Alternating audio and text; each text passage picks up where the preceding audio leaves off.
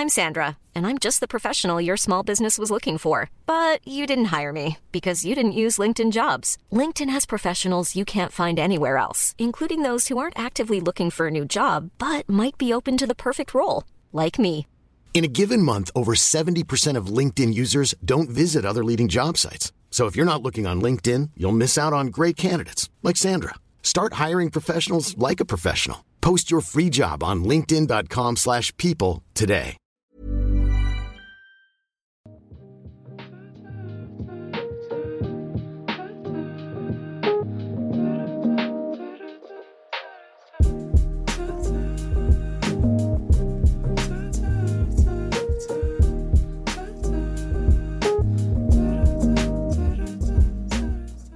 Hi, and welcome to the Since 71 podcast. I'm Tom Hussey. On today's show, we're talking about the visibility from Spain regarding broadcast with Bea Redondo and how that affected the FIFA World 11. And in the second part, we're talking with Ali Coker regarding um, the broadcast deal for Sky, what that's meant to some of the fixtures and attendances in the WSL, and a little bit about the Arnold Clark Cup's attendances in the games where England didn't feature. First up, it's myself and Bea Redondo. So I am here with Bea Redondo, live from Barcelona. From Barcelona, yes, indeed. Barcelona. Um, thank you so much for joining. Um, as I mentioned in the in the preamble, that we are talking about the lack of broadcast for a lot of the Spanish teams in the Primera Iberdrola. And the world best eleven came out last week, and there was one player from the Spanish league in the team who probably hasn't had as much exposure as half the rest of the league, despite playing for two teams. What's going on? Why is why can't we watch these games? That is a, a fantastic question. Um, it is so complicated to explain the reason, and I, I think a lot of it goes into you know, kind of how complicated Spanish uh, politics are at some point. Because at the end of the day, this is it, this is all politics, um, and so you've probably heard a lot about the big disagreements between the league um, and the federation to be able to sort of constitute a professional league in, in Spain for a long time. The league in Spain uh, wasn't professional because there was a bylaw that said that you know you couldn't have two professional leagues and you already had the men's league for that sport. So it was ridiculous. Um, and so eventually um, you know finally we got to the point where the spanish league is now professional which is great. That is fantastic. Um, but now there is this, um, well, there still is this fight for control and for dominance over the league with with La Liga trying to, and, and you know, and some of the teams that are closer to that um, in on one side, and then the federation on the other, and then some other teams that are just like you know Barcelona, Real Madrid, just sort of, you know um, fighting for their own rights and their own kind of uh, dominance too. And so it becomes a very complicated thing in which every single thing uh, is a, a battlefront. And so um, it has been with the um, kind of constitution of the bylaws that come after you make a league professional.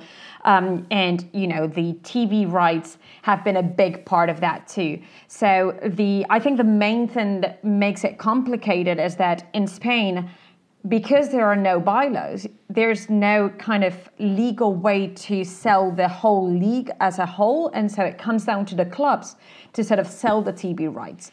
And um, part of those clubs, the ones in the uh, Football Association, um, had an agreement with MediaPro, um, and that agreement broke um, because you know there were inconsistencies, constant fight between you know some clubs not letting uh, cameras in, and um, you know, it was a, an agreement for three years, but it got um, you know broken early.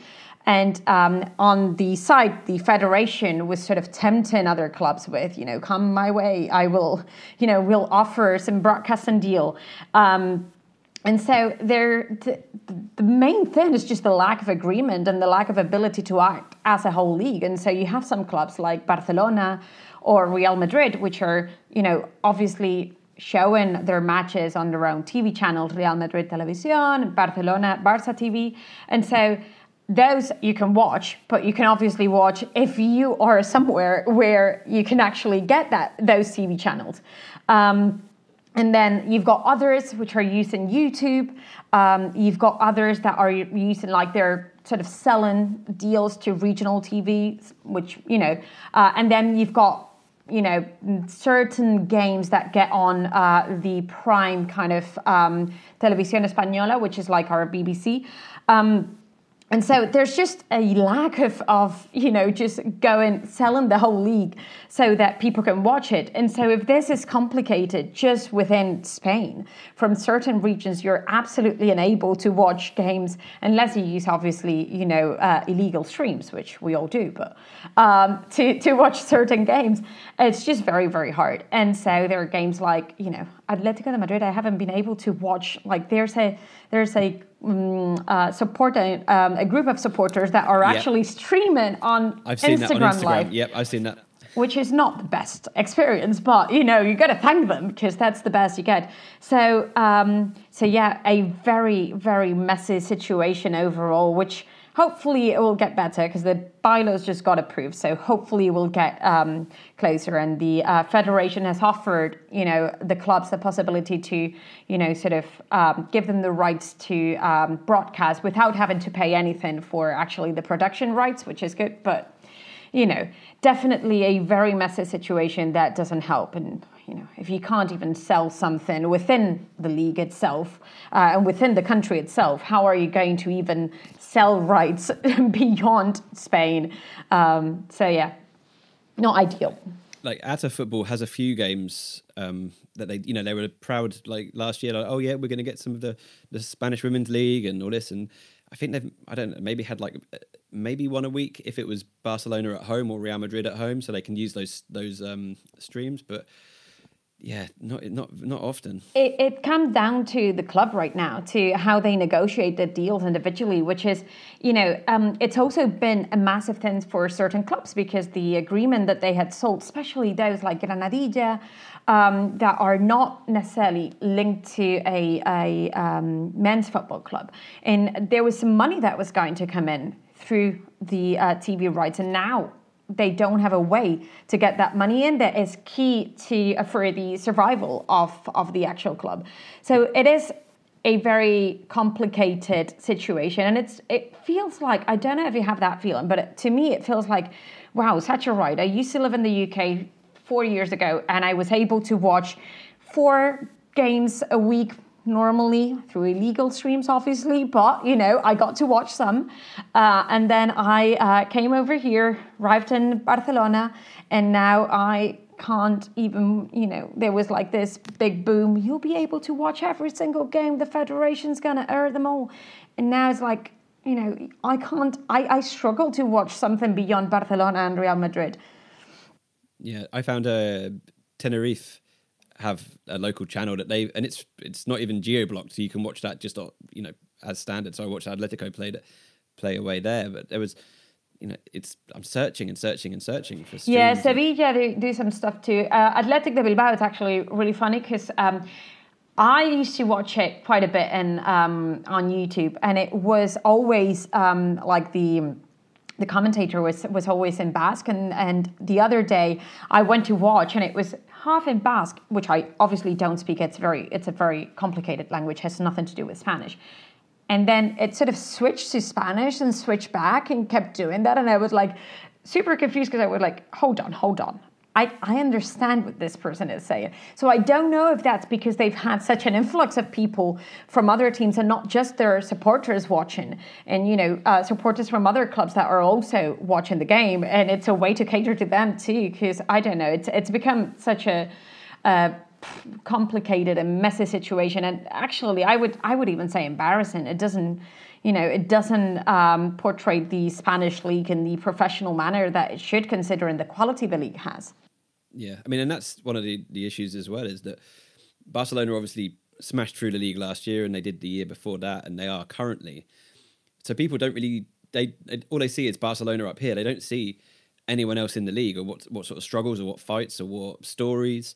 I mean, the, the um, Supercopa final at the weekend. Mm-hmm. Most of the UK um, media or English based media has been about um, Virginia Torrecilla coming back from mm-hmm. um, you know the brain tumor and getting sort of five ten minutes I think it was like it was about five minutes. I think wasn't it? It wasn't a huge amount of time, but she came on and everyone like you know captain's armband, applause, and that's been the main focus of this. It wasn't even that Barcelona won seven 0 It was that Virginia Torrecilla is back. Yeah, which in reality, I was I was talking to to my girlfriend about this, and and we were saying. You know, we were hoping that you know if Atleti got to win the game against Levante for fair margin, she would make her redebut.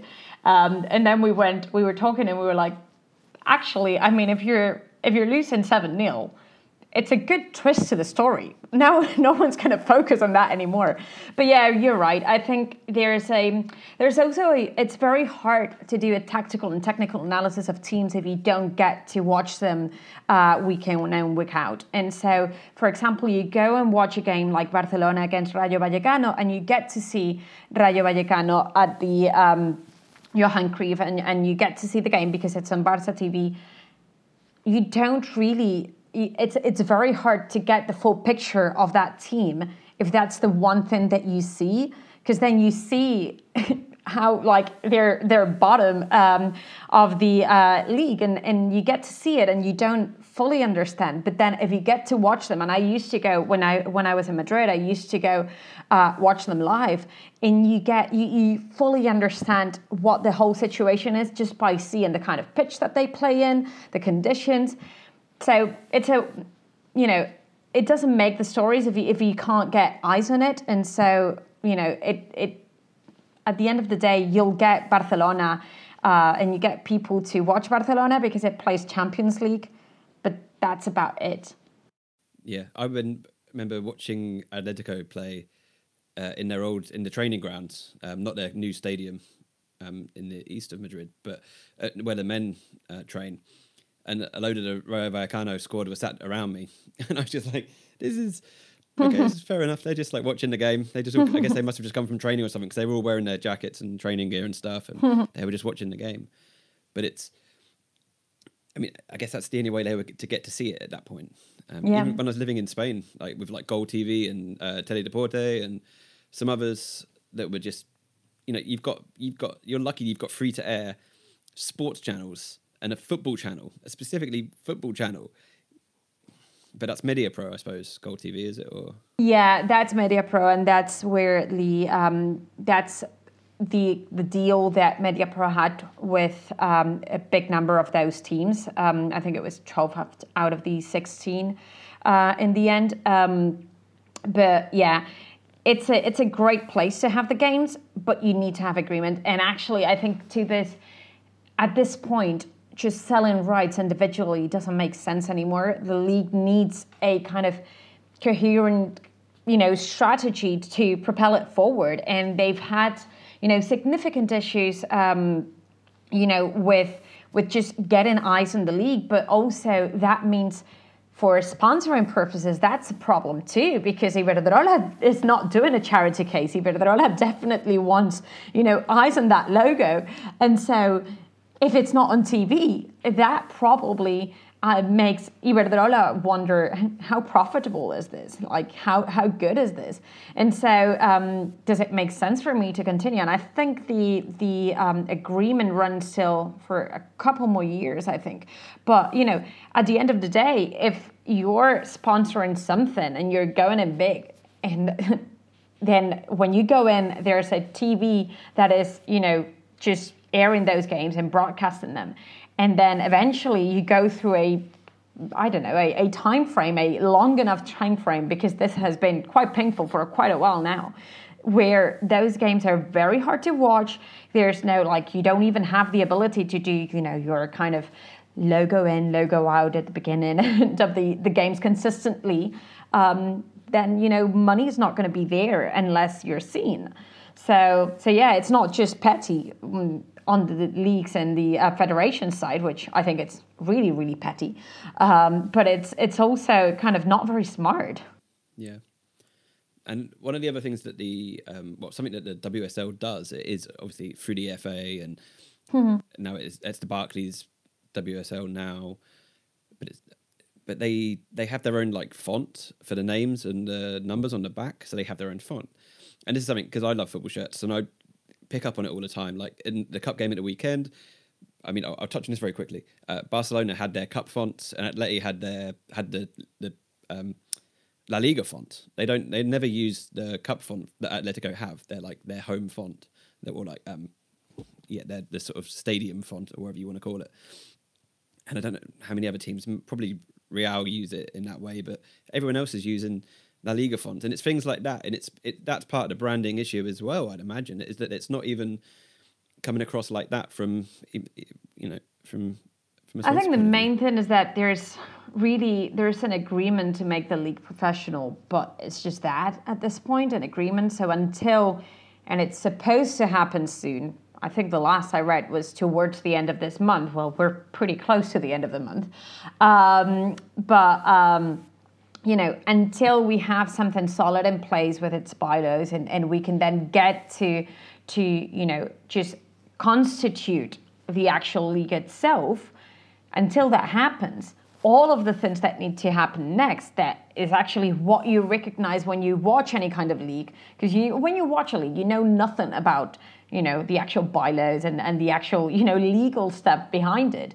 You you see you know you recognize fonts or you recognize logos or you recognize whatever. But until that happens you know you can't get all of that in place. And so you can't brand the league and you can't market the league until you've got a league. And so right now what we have is a lack of a league uh, in reality. So yeah.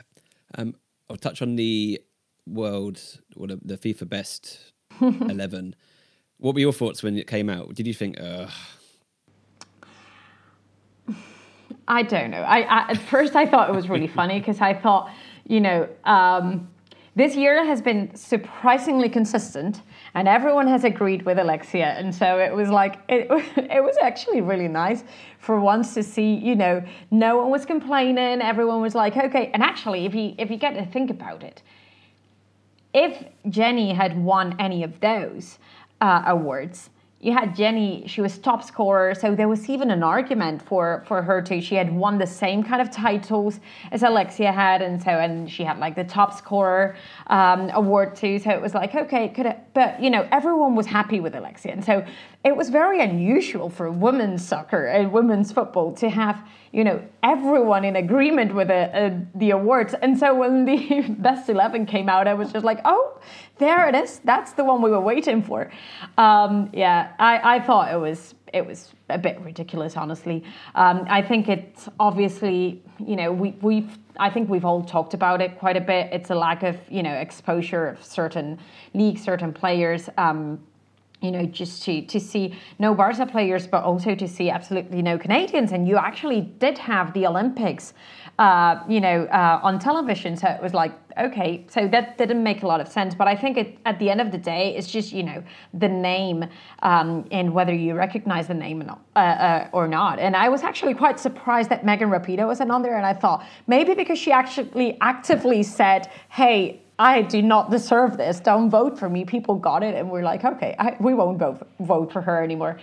But yeah, I think uh, now I think it's just you know people know the names. They are like you know if if you don't get to see it, and and actually I think there is an element of okay if you're voting, then you should inform yourself and you should make sure that you watch at least something to be able to vote. But also you know you're asking people that you know are not even professional football players in many cases to be you know on top of everything to watch every game to watch every you know every league which is very challenging so you know maybe i don't know it's very hard to determine whether it's on the fault of the uh, voters or if it's you know it should change the way it's it's said but definitely something's not working if we're saying you know I'm not going to name anyone, but there are a few that we all know should not be there. Maybe a few years ago, but not this year.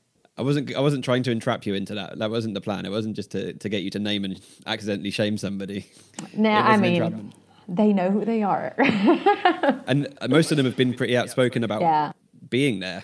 And so, yeah, it's I think this year, I think on, on other years, you've got, you, you know, the random person that gets included, and it's like, you know, everyone sort of pinpoints that person. And it's like, you know, it's this year, it's been so ridiculous, um, honestly, that it's, it's, it's very hard to take it seriously when there's so many, like, there's, it's not necessarily who's there, it's just the lack of, like, if you nominate three people for kind of, you know, the best footballer award, and they're not in your best 11 what is that saying about the actual nominations? Like it just it doesn't make sense. It's i i don't know. To be a fly in that wall when they saw the results.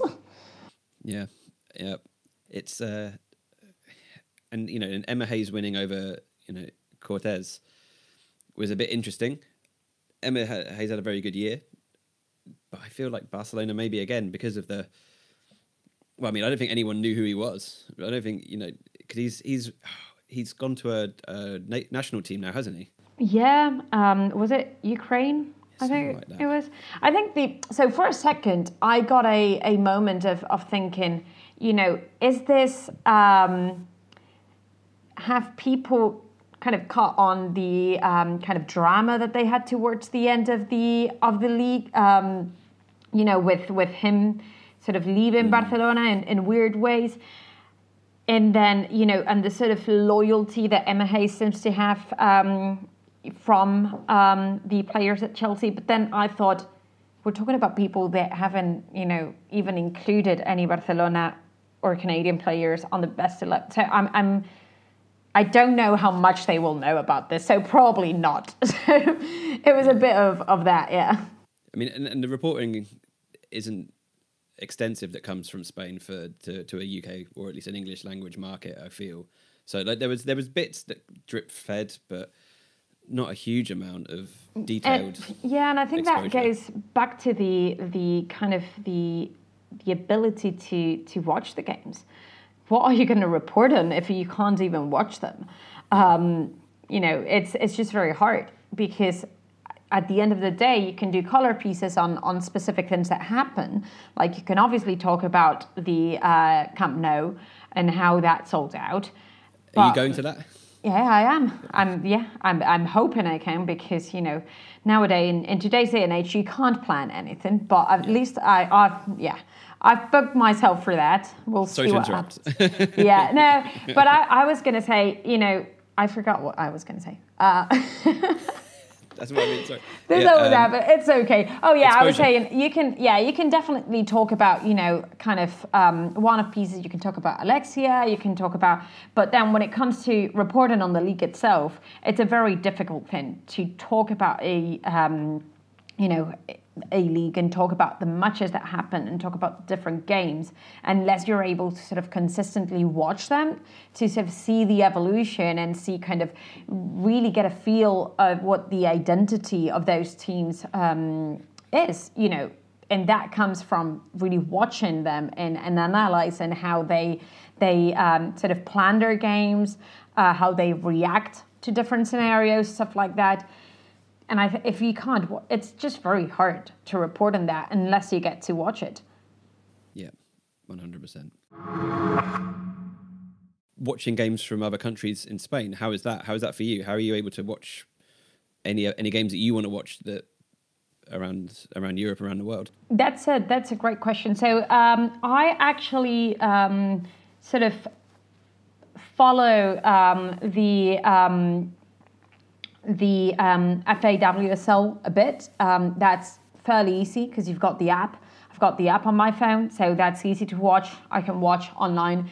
Um, I also know the league because, uh, you know, I used to live in the UK um, for a long time, so I sort of know how to navigate all of that. I think um, you know the NWSL is also um, quite easy to watch, and I think you know you kind of get streams uh, for other leagues where there is a stream. It is relatively easy to get a hold of that stream um, if you you know you know your ways. Um, for me specifically, I struggle quite a bit with, um, you know, I, I sometimes watch the uh, French league because I sort of understand French. I struggle quite a bit with the languages I don't speak because um, I sort of, I, I find it very, very hard to watch games where I don't understand what the you know people are talking about. I sort of lose focus quite easily. Um, but you know, I think it's just you know nowadays people the, the bad thing about um, women's football, I think, is that you really, really need to try and get a hold of the games um, and go out of your way. Um, so, especially, you know, especially, you know, when you're outside the actual country, you really need to go there and get the the actual stream, and that requires an active effort on your side. So you need to research uh, where it's been aired, and then you need to go and find that stream. And so, because there are no international deals, there's like you know, obviously Champions League you get to watch, but you don't get to watch um, the leagues itself. So I think it is okay watching other leagues from Spain if you really, really want to watch them, but it's not something that will get out there and in front of people that are not trying really hard to watch, I would say. Okay. Yeah, I mean, we're lucky with BT Sport has um, the Australian League at the moment, so they have because mm-hmm. they have a deal with the men's, so I guess they've got the women's as well. Nice. They did have they did have the NWSL before Twitch took over, um, and we get we get the they've also got the French league. They do they show some of the French games, the French women's games. Again, I to be honest, true. I don't I don't have paid um, TV, um, so the um, cable TV. So I do not know if uh, you know Eurosports or one of those. Probably Eurosports does um, show um, certain leagues from time to time. Maybe the German one. I don't know. I I don't know really but um, because I, I don't have it. But I would say, you know, I don't know, I don't have the percentage, but I, I would say it's not as common over here as it is to get um, BT Sport. But don't quote me on that. I might be wrong. It's just the impression that I have from the demographics around me. Um, but I think I got the feel that BT Sport was, you know, every household sort of had BT Sport, even you know, I used to live in a, you know, with um, flatmates and we didn't pay much for TV. And that was one of the kind of top of the list things that you had to pay for.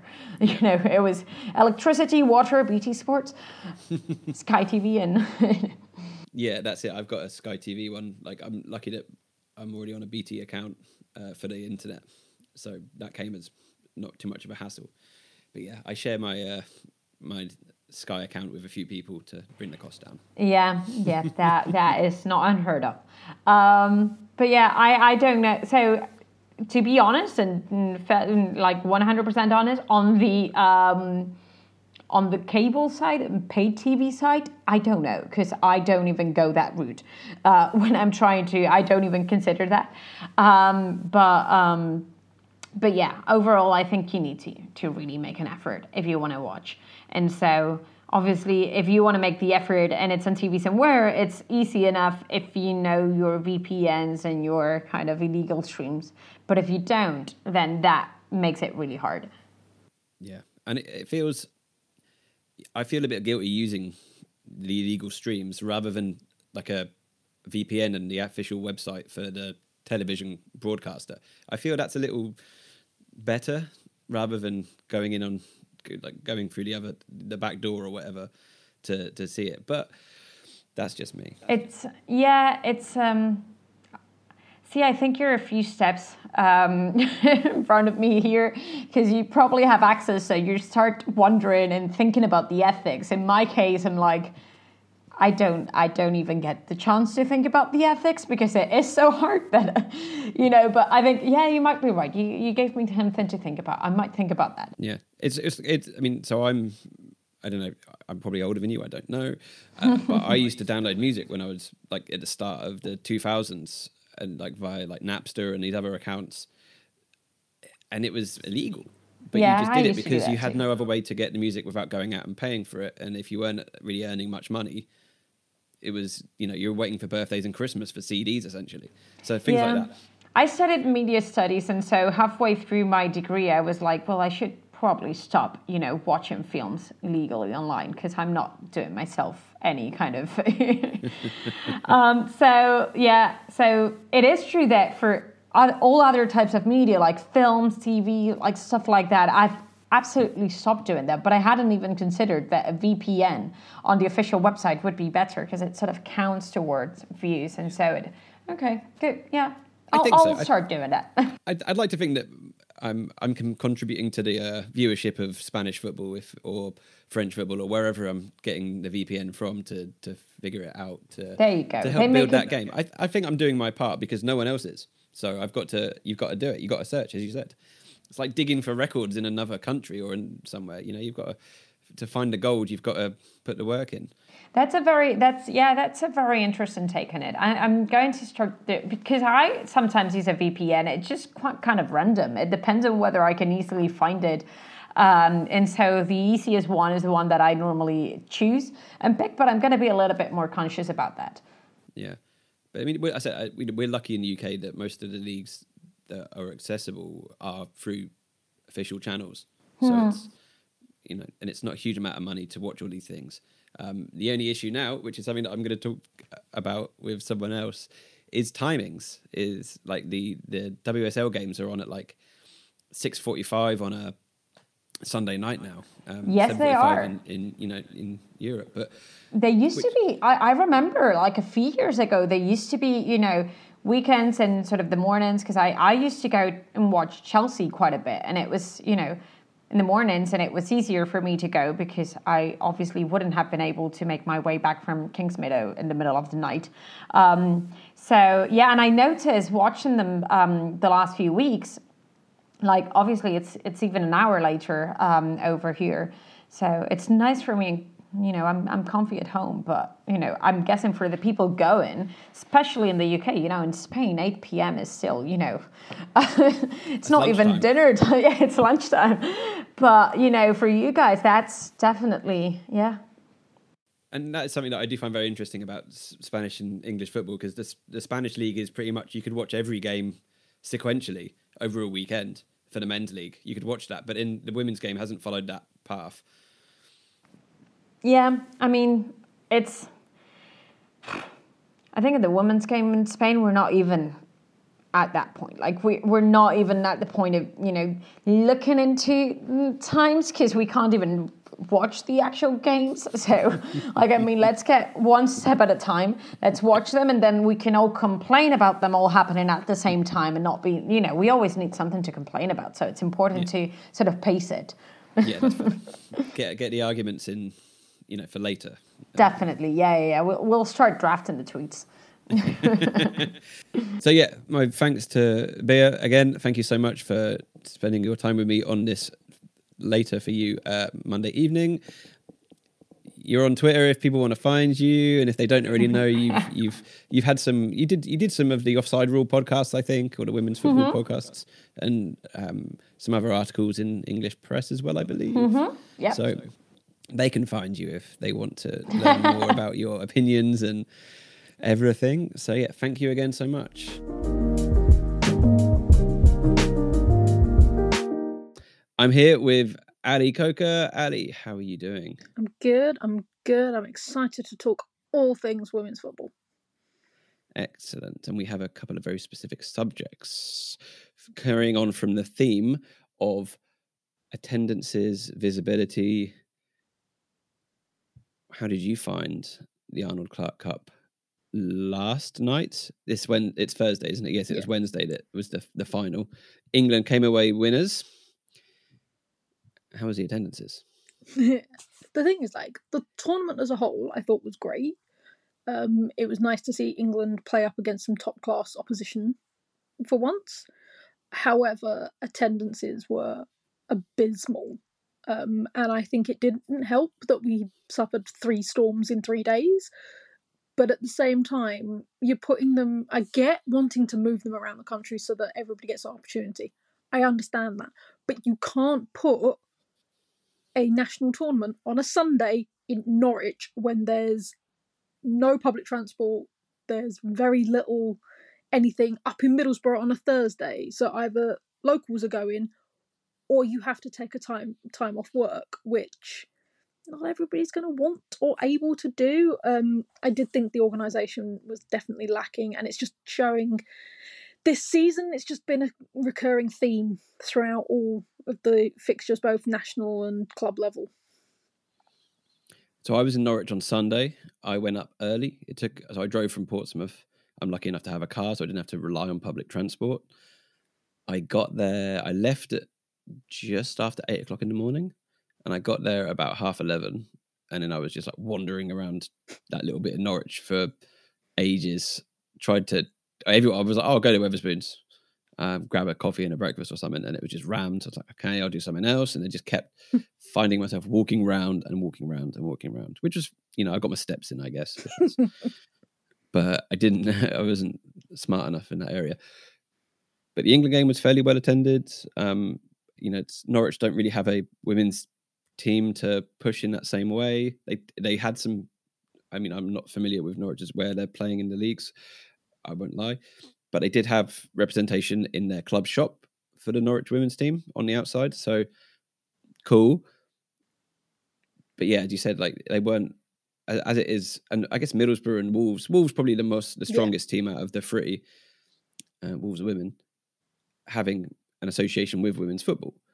So Norwich, the ground was nice uh, until it started getting insanely windy. We were lucky that the the sort of storm part of that day managed to happen during the break, of which there was three hours because of COVID. So the idea originally was to put the games back to back with maybe an hour or so in between, so that the players could probably watch some of the game. Um, you know, all the fans could stay in the stadiums, and it wouldn't be too much of a an exercise in having to move around. But three hours, pretty much everyone left. Yeah. I don't think there was anyone left in the stadium because they had to clean. So eh, yeah, it was it was interesting. And then the heavens opened and the wind crept up. But it was like Canada Germany was a fun game. Like again, like Spain England was really fun. Canada Germany was really fun. And getting to just hear all of the stuff on the sidelines from the technical staff, like Bev Priestman's great. She was everything she was shouting they were doing. Um, Martina Voss Tecklenburg, Tecklenburg, um, just looking frustrated and shouting and shouting. And we had three, we had uh, two analysts, German analysts, and an assistant coach sat next to us in the press bit because there was space. So and they needed like outlets, I guess, for the cameras and stuff. So they were there filming, and like the one in the second half, the assistant coach was just shouting, just shouting everything for the players. And then the one on the other side, the um, there was a Canadian analyst or coach there as well, and then started shouting as well. So that was quite fun. So there's a few of us in the middle, like press wise, just like, okay, we'll just just enjoying this little bit of uh, little banter between between nations. But it was a fun game, you know. Like in Canada, like we, we've we're talking football rather than the surroundings, and that wasn't kind of the plan. The plan was to talk about the attendances and the situation. So yeah, Norwich on a Sunday, pain in the ass. I got in at like quarter past two in the morning. I drove straight there, straight back. I should have planned it. I could have stayed in Norwich with a friend. I didn't really plan it because I hadn't heard anything about accreditation. It took a bit of time. They'd somehow missed my email, yada yada. Yeah. Um, so I wasn't even sure I was going until like Saturday afternoon. And there was the storm issue, so I think a lot of people probably did think, well, if I'm coming from further afield, maybe it's not the best time to travel and yeah, so there was I think 119 people in for Canada versus Germany. I mean, there was a lot of there were Canadians there. They all had the they all had the garb, and one of them got Janine Beckie's shirt. So you know, all these Canada fans anyway, maybe not Canadians, but it was you know like it's a shame because it was a great match and it was really interesting. And I love being able to hear all of the, as I said, like all of the instructions on the pitch, off the pitch that I understood. I love hearing that. I love hearing the the tactical side of it when you often can't hear anything in the stadium. Yeah, no, it is. It's a privilege to hear sometimes, um, but it's not doing what we want to grow the game because 119 people, and it's a growing concern because you can't just blame weather all the time. You know, um, I was end of last year. I was um, at uh, Birmingham at West Ham um, for a County Cup game, and if there was 100 people there including the players i would be surprised. And st andrews is not hard to get to. It is pretty much centre of birmingham. It's maybe it's half an hour walk 10 minute drive from birmingham city centre. It's a very easy ground to get to one of the easiest for women's football. And yeah it was a wednesday night but still at the same time a hundred people if that yeah it's it is concerning and you said about we you know we mentioned that the sky deal um, yeah. So you've now got a couple of really specific kickoff times on a Saturday and a Sunday. Now, this is preempting their coverage. Well, I think actually Sky don't really have the Saturday one. It's more BT, I think, and they get the Sunday for any general football. So they so Sky has the 11 a.m. slot on a Saturday and then the 6 6:45 on a Sunday, which is after their men's coverage.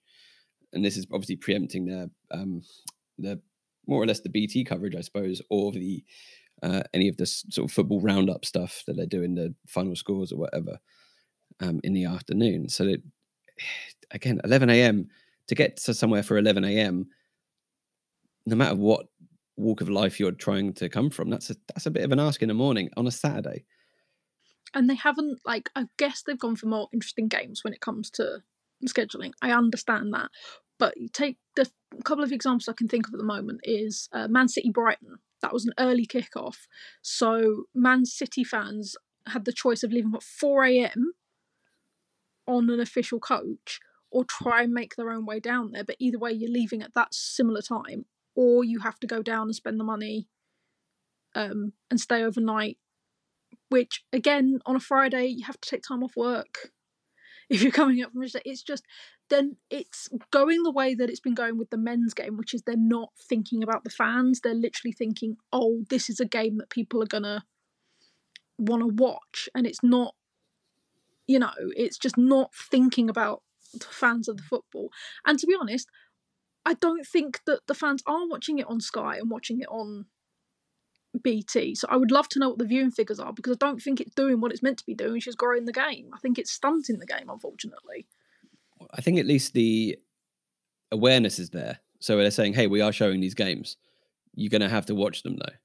So it's that next, like, I mean, I like it. I like because the, um, a lot of the uh, Spanish league is on sort of around that time, like 11 a.m. on a Saturday or a Sunday, because it's an hour earlier for us. So they're midday kickoffs, which again isn't the best, but you get used to watching. I like watching football in the morning, so I can like hang around the house, watch some football, perfect. You know, and then 1 p.m.'s I'm done. I can, I'm out and waiting for a next football match to start to watch that or something. You know, just like it's I like I like that idea, but at the same time, I'm not having to go anywhere, and that's and you know my I'm, they don't need to win me over. I'm doing it.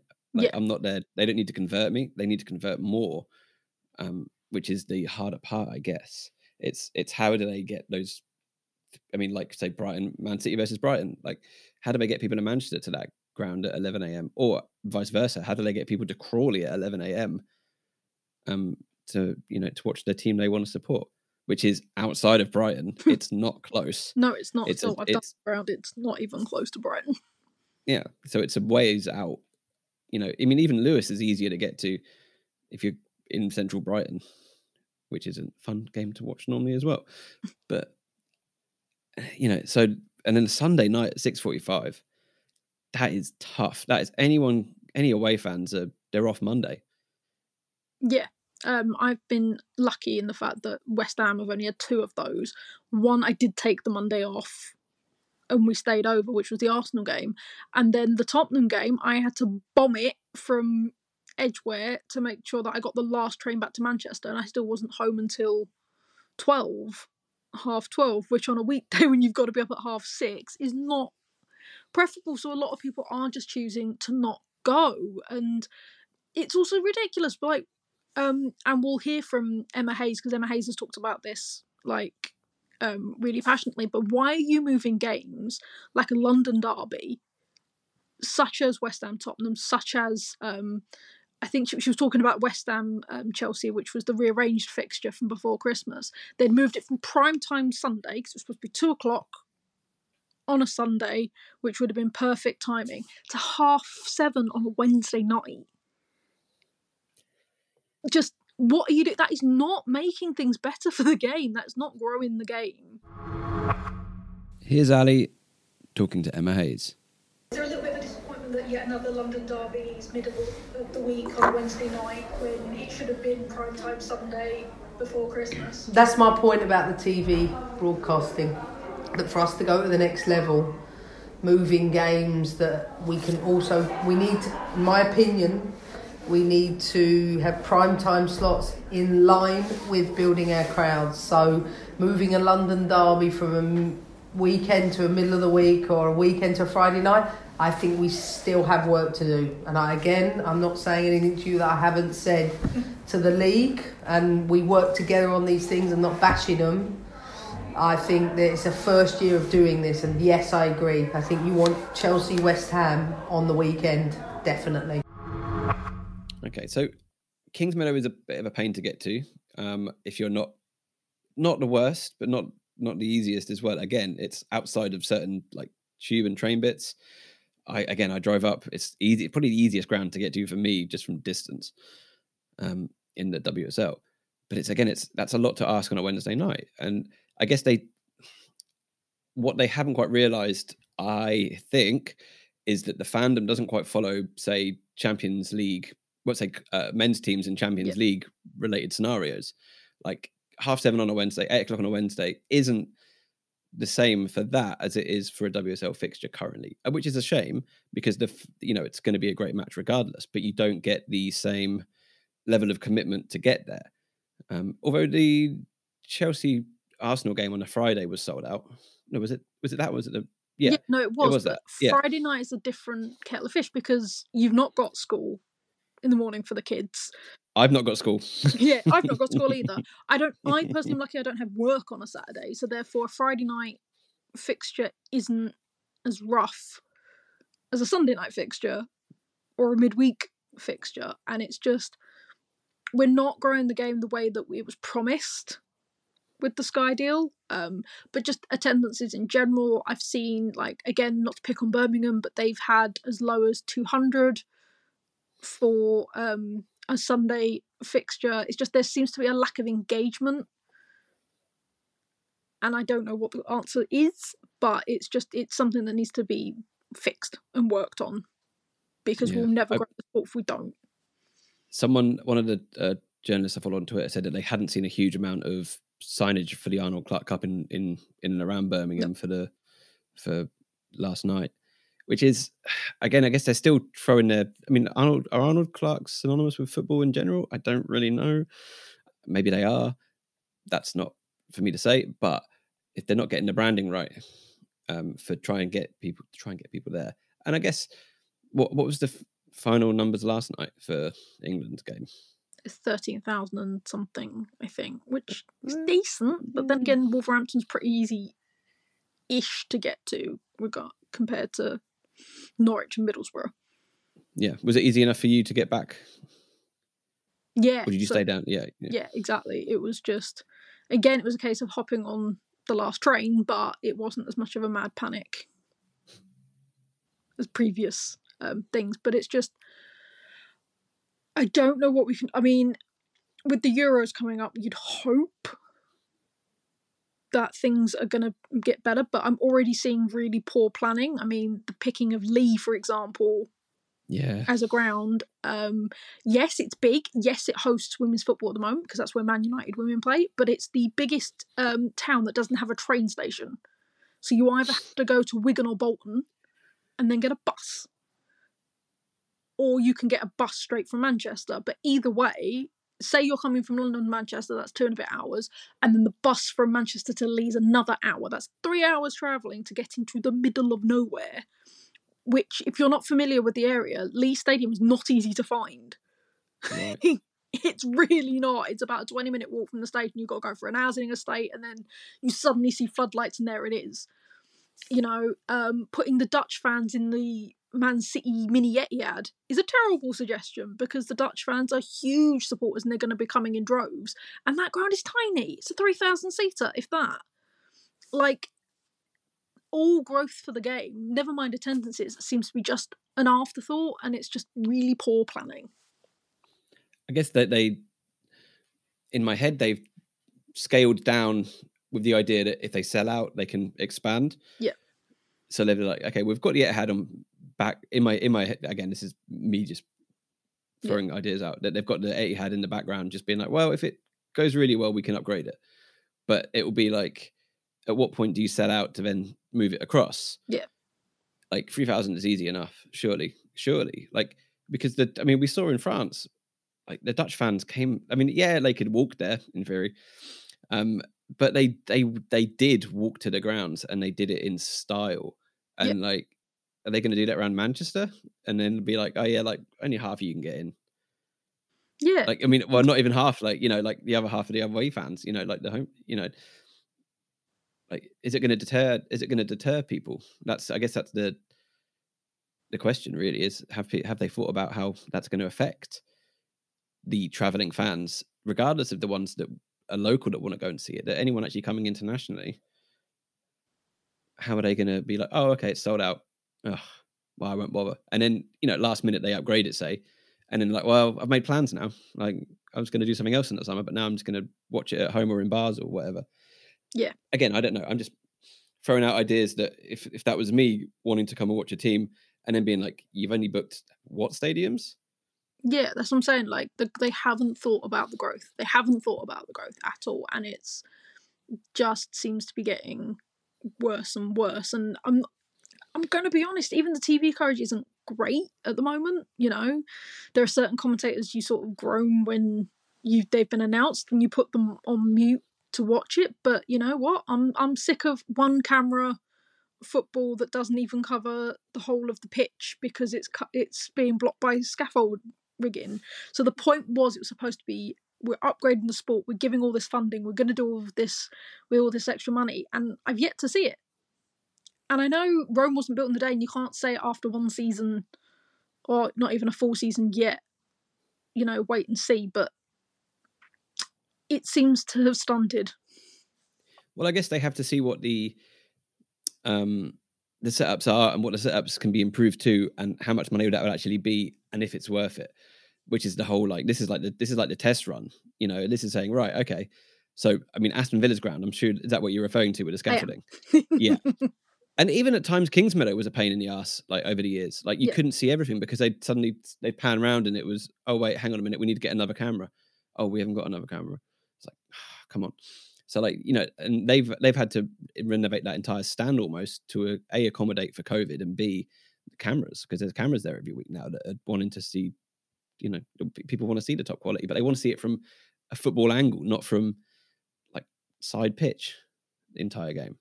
Yeah, and I mean. Is, this is the first season coming back since COVID, so that also could be a contributing factor to low attendances. People don't want to be in crowds. Um, I completely get it, but there is something there's something in me, there's something inside me that's telling me that there's more than that.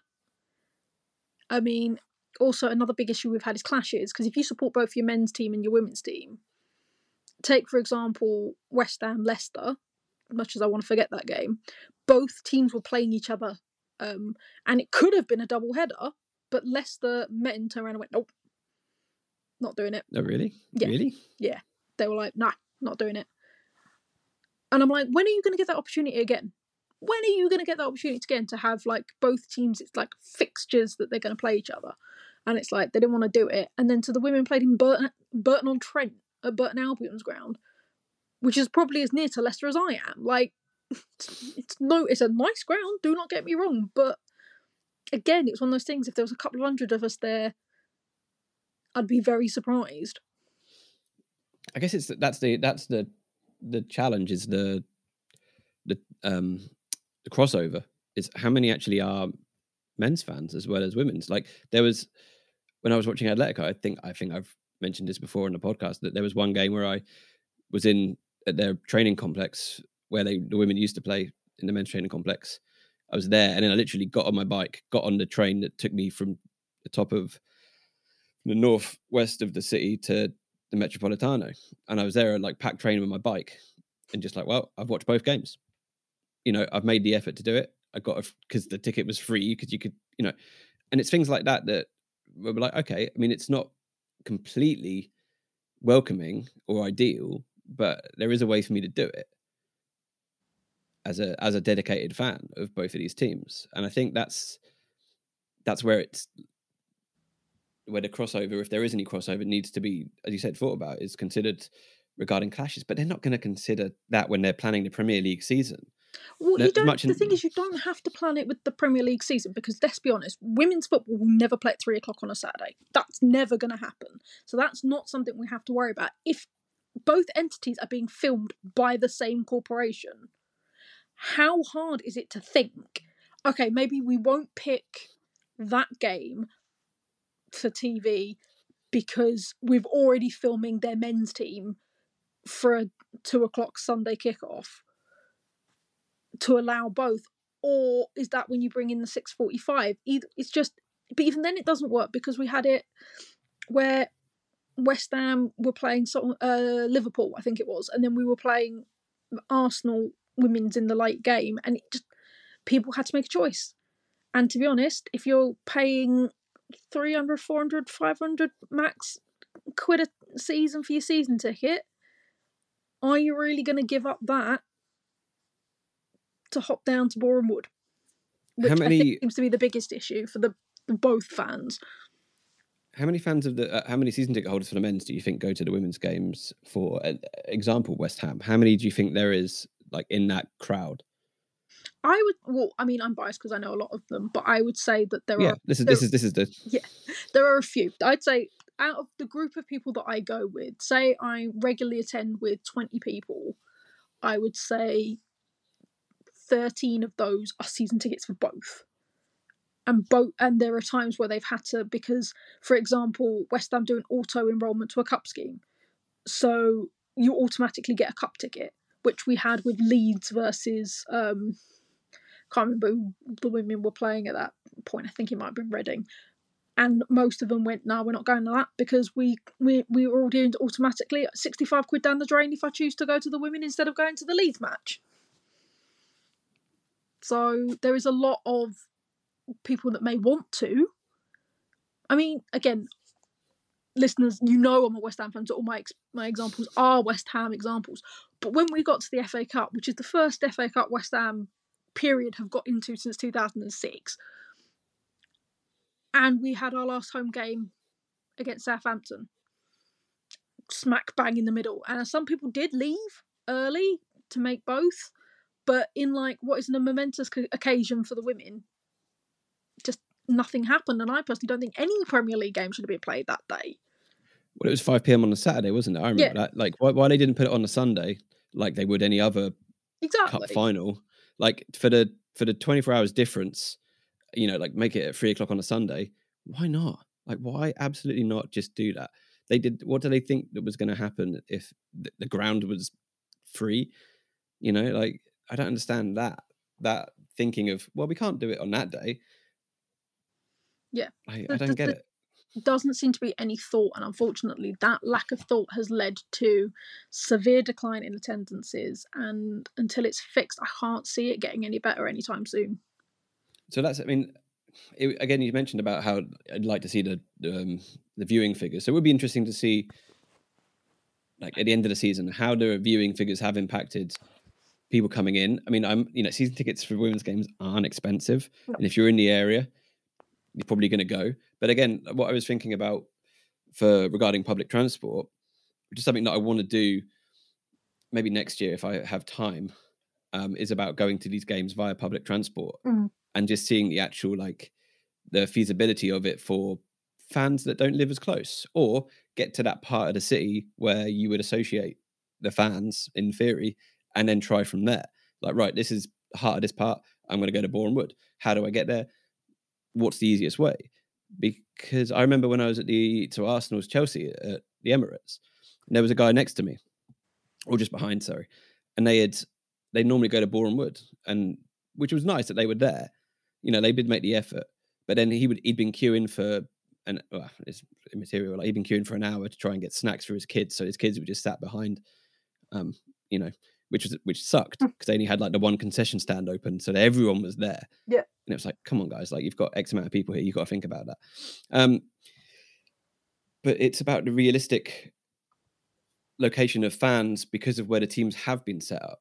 So if you've set up a load of if you've set up Kingsmeadow for Chelsea, how many of those fans live in that two mile radius versus how many fans live more central London, a la Chelsea, or thereabouts that would be able to get to an easier situation. So I'm interested to, I'd be really interested to see what the the um, location a lot of these fans are, that then you know um, means how they can get to these games. Because if you put you know, like we've seen, like the games have been fairly well attended for, in theory, or more attended than the local grounds when they put them in the the men's stadiums. Yeah. But at the same time, it's not an every week situation. So yeah, public transport is easier; it's more sensible. But you know, maybe if you're going to see Arsenal or you're going to see Chelsea, you'd probably drive there. You probably aren't using public transport for a lot of like the car park's always pretty full. Yeah. So you maybe don't you you know, and again, something that somebody else touched on, which is a friend of mine that I saw on an athletic post about the attendances, which he raised a really interesting question, which I do want to speak to him about on this podcast. He's not associated with women's football in any kind of way, but he does. He's, he's an old friend. He's like a punk, so he kind of goes from it from a similar area that that I come at it from, which is like it's been it's so accessible price wise but at the same time it's inaccessible for say low income families because if they don't live near they've got to get there yeah so actually you're you're still doing a weird discourse between the two which and everyone's and he was his point was about raising pricing for tickets because of the worth of the a the players and the product but then it's phasing out say low income households who maybe do watch women's football because it is a cheaper way for these their kids and the families to be able to see it which i fully understand but then again, you're then changing the dynamics of the value in the product. So either you reduce what the men are being paid and just filter more of that into the women's game, or you have to come to a a different area of it. So there's there's so many interesting facets of this area. Yeah, I mean, again, talk about the one I know about, but West Ham raised their ticket prices this season. The season ticket was around the same price, but if you wanted to buy on the day, it was eleven quid and the amount of people like visiting fans and ever that kicked off because we'd raised it to over 10 pounds a ticket but i'm like if i want to go see the men play i'm paying 30 45 quid a ticket we've raised it from 8 to 11 to help with the new ground and stuff like that but they were like, oh yeah, but you think about it. If a if a dad wants to bring his kids, then it's going to be eleven quid for him, and then I think kids are six. So then for if he's got three kids, that's eighteen quid. That so you're not going to get any change out of uh, thirty quid. And I'm like, that's one men's ticket. Yeah, and that's and, and, it's changing that mentality of it because a lot of people don't watch the men's teams because they can't they can't afford to or they can't get into that you know yeah. onto the waiting lists or they don't want to get onto the waiting lists. So there's and again like that's such is the competitive nature of the WSL that every game is exciting currently. That why wouldn't you want to spend ten pounds? And I mean, if you get a season ticket and you have to watch because it's what only eleven games at home. Yeah. So that's like what and what what's yours like forty quid? Uh, forty five. I think I played this year. So for the price of one season ticket, that's four home games. You've made your money back. Exactly. So like, that's it. Like, it's you know it makes sense, but when even if you buy it and you don't always turn up, you've got that bonus scheme for yeah. having the you know more games in hand than the you know than, than buying it on the day. But so like I wonder what oh that's a wonder how much it would be to buy every season ticket for every club in the league and see how much money you would save compared to going and just saying like look this is what you should do. like you know because if if I'm going to see Chelsea four times and it's cheaper for me to buy a Chelsea season ticket than going every time on a day, over four games, I'd probably do that. Yeah, like, I don't exactly. know, like, like, and that's we're you know we're getting into some very interesting levels of, you know, uh, club scaling costs, which is definitely discussions that need to be had at the end of the season. But again, like I think that I think a lot of it could be, you know, like I mean, I, I use Southampton as the example because um, I went there a few, like a couple of months ago now, I guess no, at the end of the summer, I guess. I've no idea on time. but it was three pounds to go in. And I was like, they were like, I was like, oh, have you got a card machine? And the lady on the like the lady at the table uh, at the gate, because the gate was open, it was just a lady at a table, was like, oh no, you got to pay in the bar. And so I walked past her to the bar. Like, and I could have just like, nah, sorry, I just, I won't bother. Hmm. It, like, I'm an honest person. I wanted to pay like eight quid. I don't know. Like, I was yeah. like, but it, I was concerned that if I bought free tickets to pay more money, would it be been like, oh, there's more people here? It's like, no, it's just I just want to pay for I want to pay exactly. for what it's worth. Like, so it's it's that like, and yeah, that's obviously not Chelsea or West Ham or any of the other bigger teams. But Southampton's a big team, and they're probably going to get promoted this year Yeah. if they keep playing the way they're doing with the games in hand. So that's going to come in next year. If they're playing, if they're only like charging three quid on the door, like now to then let's say they do charge ten quid on the door next time, everyone's like, hang on a minute, it was three quid last year, Yeah, exactly. and it's and it's They're it's that public perception. Yeah, exactly. It's changing that public perception of how much the product is worth that they are watching, and all of the people that are employed on the field that aren't, you know, like yeah, the club's got lots of money, but at the same time, it has it's a business. It has to, from the smaller angles, has to earn. So yeah, sorry, I'm moaning. No, no, no, no. It's fascinating. It's fascinating. It needs to be talked about. Okay, so moving on from that very quickly, I wanted to talk to you a little bit about so something that I spoke to Bea in the other part was about visibility. So you cover a lot of other leagues, or at least you you know follow a lot of other leagues for the the Woso show now. And I want to know how many of those games you actually can watch or watch highlights of, or do you just literally feedback data?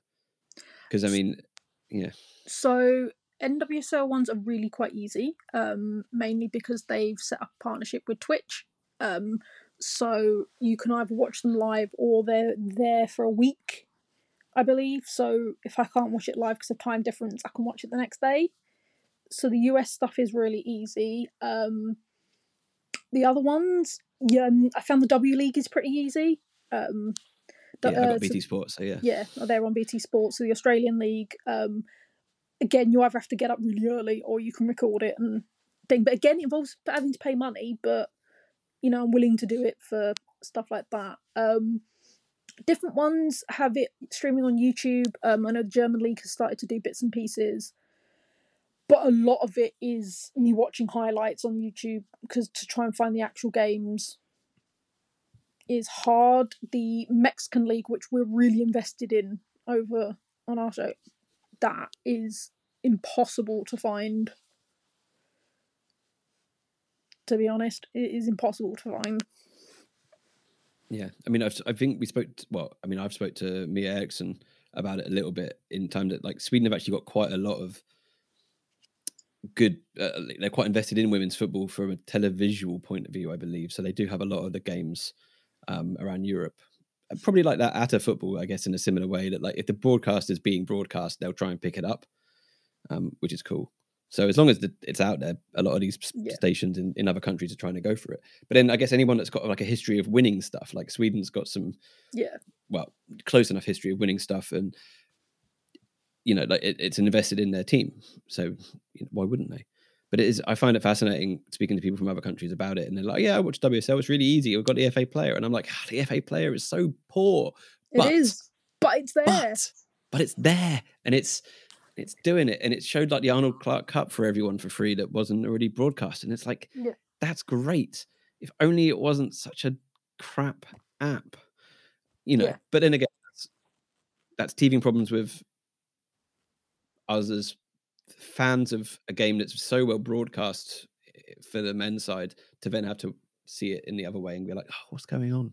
Like i had to i have a an italian tv company i signed up for because i wanted to watch sweden versus italy yesterday for the the, uh, the end of the algarve cup and i did and they played in some random stadium and it was a, such a low angle on the viewer on on, on the, the cameras. They were so low because it wasn't like a a big stadium. It was just a small place that they could do two games in back to back and they had they had it looked like what i'd say was a lot of spanish and italian parents but it was still there were still some people there watching you know like it, was quite funny. Some like some like old italian grandmas just like waving the flags and stuff. And i was like this is really sweet. Like if it is family that's amazing. If it's just fans that's even better. But but it was yeah the angle was so low on the broadcast and i was like ah, like But what is have this that with- stadium? but we have that with like professional and i use that in air quotes media. Does everybody remembers the england ireland game where everybody got seasick because of how bad the camera angle was and the amount of it was windy just- right? It was Yeah, it was super windy as well and- northern ireland. Yeah and it was like people were seasick because of how terrible the camera it was like one camera um and the angle thing. and then there was a time again i think it was in the world cup qualifiers um we were playing bosnia and it was on the red button and then the, co- co- the coverage went and it just went. And then I like, sorry, technical difficulties, and it didn't get resolved for 45 minutes. And it's like, well, would you do that for the men's? If you've got an England men's um, qualifier, A, it wouldn't be on the red button, and B, you would damn well make sure that you've fixed it quickly, not wasted 45 minutes of the half. In fact, I don't think it ever got fixed. We just got audio instead, and there was a bunch of players who made their debuts, and their parents would have loved to have seen it, but nope. And that's it. Like, and it's again, it's it's sort of valuing the product. I feel in a lot of exactly. in a lot of ways, it's it's valuing the product and valuing the under and but my, and something that I, I will briefly mention about like converting fans. Like, do we want men's fans, or do we want people that see would actually like to see football in a different light? Because the women's game does provide that for so many different people who mm. football has definitely marginalized by its nature, men's football. Like, why not? You know, and it is such a more open environment and accepting environment. Like, why aren't we celebrating that? Why, like, how is that not being as reached? Maybe because that I feel like that's definitely a people would like it more that they can see themselves represented. And as much as people in men's football want to see that as much, but I feel like in women's football it probably is you're covered more. Yeah. So I don't know why that isn't not you know not as a marketing ploy. I don't mean it like that, but I mean just about trying to get people engaged in a game that yeah. hasn't hasn't accepted them. I, from my understanding, as a yeah, no, cis white right. ma- as a cis white male, as a cis white man, your opinion means the most. Remember that. Um, no, but you're right. you know, you are right in the fact that, um, you know, there's a reason we've not got an out male player in our league. There's a reason, you know, why so many groups that do love football but have been marginalised for various reasons come to the women's game because they'll know that they won't have any issues. There'll be a bit of friendly banter, and then all friends at the end. Which, to be honest, that's quite how I quite like my football. Yeah, one hundred percent. That's how I like my football.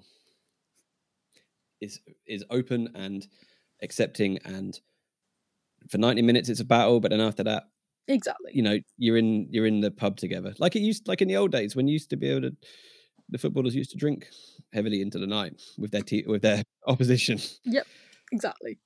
Don't see that anymore. I don't know why. a bygone era. Um, that is one of yeah. Sorry, I, I will. I will stop curtailing these weird tangents, but it is funny listening to former pros talk about things like that, and you're like, yeah, wow, how are you still alive? Like, how how how are you fit enough to do all of that? Like, like I got in from Norwich at 2 a.m. I mean, I'm 38 and I was done all Monday. Monday was a write off because I was so tired from all the caffeine and stuff. Anyway, thank you so much for finally getting around to do the in, the, the the chat about this. Yep. Um, there's an article coming out on Sin 71 very soon that also yep. follows this up from your point of view. Um, thank you very much. You can catch Ali Tuesdays, and if you're a subscriber on Patreon, Patreon, Patreon, Ugh. Patreon, um, Patreon for the Woso Show with Helen and Sarah. Sometimes Helen, mostly Sarah. It's really good. If you haven't heard it, and yeah, um, we're both on Twitter. The blog's on Twitter. You can read loads of stuff. You can, if you found this, you'd be able to find us as well. Come find us. well, yeah, you know, don't come find us. Um, yeah, you know, and if you can, uh, you know, please leave a nice review or, or rate or subscribe because you know this is what we really enjoy doing, and we, we hope that you enjoy listening. So, yes, Ali, thank you so much. And uh, everyone out there, stay safe, and we'll see you soon. See you very soon.